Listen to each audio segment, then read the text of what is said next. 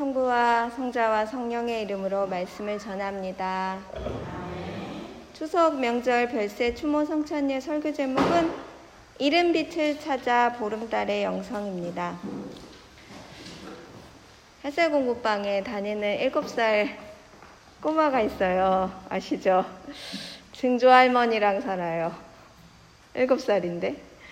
볼 때마다 마음이 너무 짠해가지고 제가 안아주곤 하는데 처음 만난 거는 지난 여름 캠프였습니다.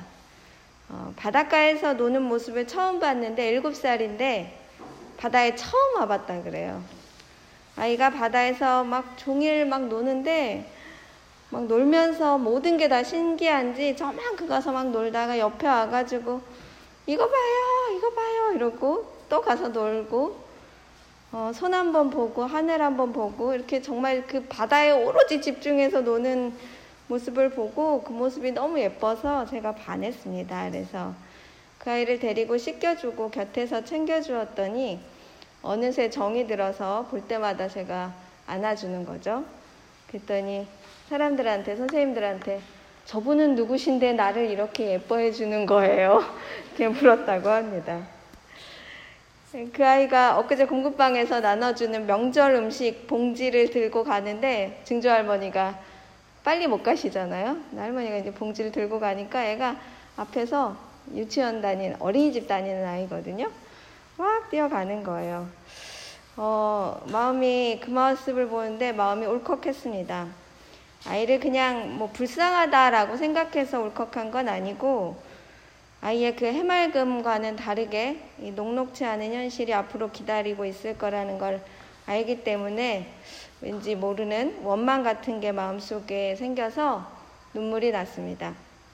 그 다른 사람들이 괜히 신부님이 공부방 앞에서 울고 있으면 좀 이상하게 생각할까봐 고개를 돌려서 하늘을 쳐다보는데 아, 그 시간에 하늘이 너무 멋진 거예요. 요새 하늘이 너무 멋지잖아요.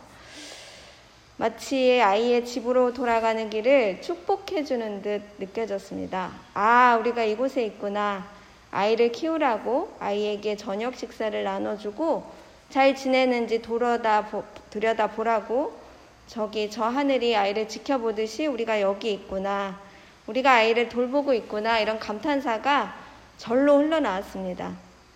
하늘은 공평하십니다. 라는 마음이 저절로 솟아나는 풍경이었습니다. 하느님은 우리를 연약한 이들을 보호하시는 일을 위해서 부르셨습니다. 내 양을 잘 보다, 잘 돌봐라 라고 선포하신 그분의 말씀, 요한복음 21장 17절에 나와 있는 그 말씀을 우리는 언제나 기억해야 합니다. 그래서 교회는 그런 일에 쓰임을 받아야 하며 성교의 본질은 거기에 있습니다. 하느님께서는 길 잃은 이들을 언제나 보호하셨기 때문입니다. 길 잃은 이들은 언제나 하느님에게 귀한 사람들이 됐고 그들에게 마땅한 역할을 주셨습니다. 부름받은 예언자들은 홀로 있는 자들이었습니다. 길 잃고 헤매는 도망자일 때 하느님의 목소리는 금방 닿았습니다. 이상하죠? 왕이나 궁궐에 사는 사람들에게 닿지 않고 길 잃고 헤매는 광야에 있는 사람들에게 그 소리가 금방 들리기 때문에 그렇습니다. 그들의 이정표가 되기를 자처했고 하느님이 내리신 천사들을 만나는 거는 힘들면 예산일이에요. 힘들면 은혜도 금방 받아요. 신기하죠? 천사도 금방 만나요. 그 처음은 하갈이었습니다. 저희가 요새 창세기 읽기 시작했는데 하갈이 처음으로 주님한테 하느님한테 이름을 붙여요. 16장에 나오는데 길을 잃고 아기를 뱃속에 가지고 있는데 절망 가운데 어, 죽을 마음이었는지는 잘 모르겠습니다. 아무튼 아기를 가진 하갈을 버리지 않겠다라고 말하면서 다시 네 주인 곁으로 돌아가라고 얘기합니다. 절망 가운데 살 길을 열어주시는 거죠. 그러자 하갈이 하느님을 나를 돌보아 주시는 하느님 이렇게 이름을 붙입니다. 하갈은 알고 있었습니다. 하느님께서 그를 내버려 두지 않는다는 것을 말입니다. 하갈은 자신을 돌봐 주신 하나님을 믿고 자신의 삶을 살아가고 어, 자기 아들을 돌보면서 거기에 한쪽에 일가를 이루게 됩니다. 사실 하느님의 뜻은 잃어버림, 이름에 그치지 않고 그 이름을 찾는 데서 드러나십니다. 그분은 찾으시는 분입니다. 어둠 속에서 하느님은 더 또렷이 빛으로 드러나십니다. 부활의 셰비스를 축복할 때 우리는 계절적으로 온 세상이 여, 겨울에서 딱 봄이 시작되는 그때 세불 축복식이 있습니다. 하느님의 빛은 폭풍 가운데 또 죽음의 골짜기 가운데 더 분명하게 드러납니다. 그것은 그분이 잃어버린 것으로 절망하지 않고 찾기 때문에 그렇습니다. 창세기 때부터 찾으셨습니다. 선악과를 따먹고 몸을 감춘 아담을 찾았죠. 아담아 너 어디 있느냐 하고 말입니다.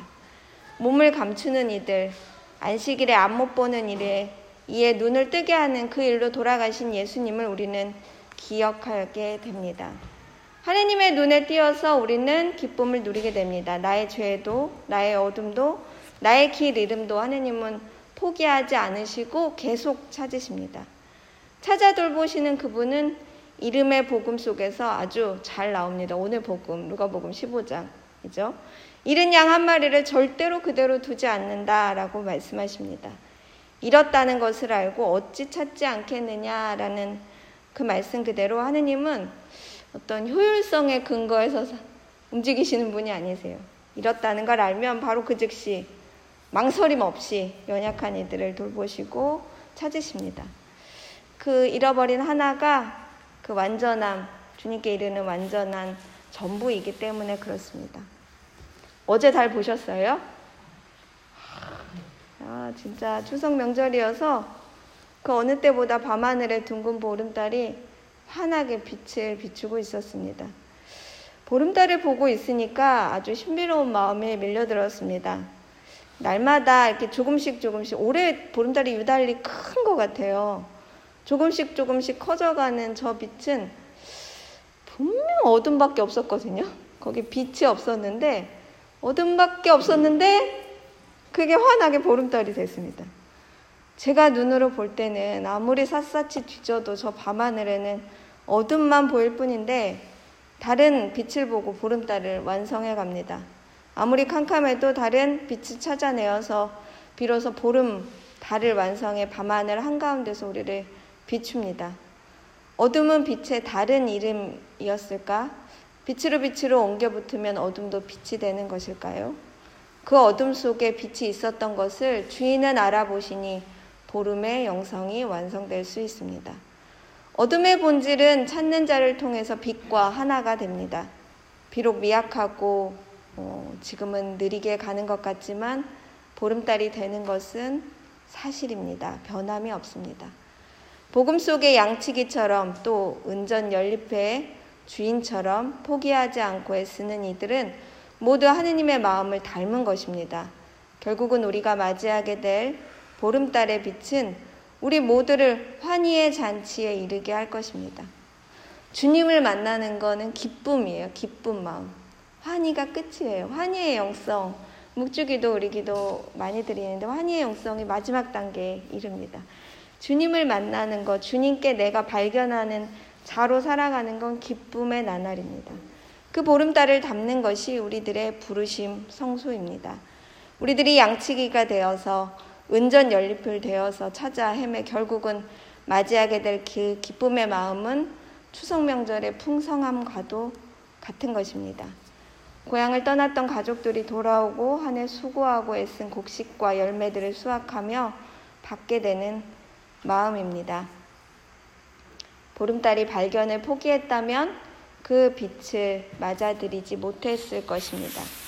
지금은 희미하게 보이지만 때가 되면 더욱 선명하게 보일 그 빛을 맞이해야 보름달은 이루어집니다. 그러니 기다림 속에서 오늘 이독서 말씀처럼 우리는 고백하게 됩니다. 내가 맡은 일을 감당할 수 있도록 힘을 주시는 우리 주 그리스도 예수께 나는 감사합니다. 라고 고백하게 됩니다. 뭐 할 수 있는 일이 있겠어요? 은전 연립밖에 없었는데 연립 중에 하나가 방 안에 나간 적도 없으면 잊어버렸음. 그 은전 한 입 어디 있죠? 분명히 방 안에 있습니다. 시간이 걸릴 뿐이지 찾으면 찾을 수 있습니다. 온 방을 샅샅이 뒤져서 연립을 완성하면 되는 것입니다. 포기하지 않는 자세가 가장 중요할 것입니다. 어둠을 보고 그 안에서 빛을 발견하는 보름달의 마음을 각자의 마음에 품는 것이야말로 우리를 부활의 신비에 이르게 합니다. 그리스도인의 영성은 순환 가운데 있으나 부활에 이르는 확신. 어, 어떻게 순환만 하겠어요? 네, 분명히 부활할 줄 아니까 순환하는 거죠. 순환이 부활을 이르는 길이라는 걸 아는 가운데 이루어지는 기쁨입니다. 그래서 어, 고난도 기쁨으로 맞아들일 수 있는 거죠. 그렇게 보름달의 여정처럼 어둠 가운데 빛을 발견하는 자로 우리는 살아가야 할 것입니다. 남은 연휴도 연휴도 여유롭고 풍성하시길 빕니다. 별세한 이들을 기억하고 또한 우리의 운명이 분명 죽음의 길은 분명하지만 우리 몫을 다하고 이른 빛을 찾아 나서는 일상으로 돌아가기 위해 충분히 지금은 쉬어야 할 때입니다. 보름달의 영성처럼 이른 양을 찾은 양치기처럼 이른 은전 한 잎에 찾은 주인처럼 기쁨을 맞이하는 순간 어, 남은 시간에도 가득하시기를 진심으로 축원합니다. 아멘.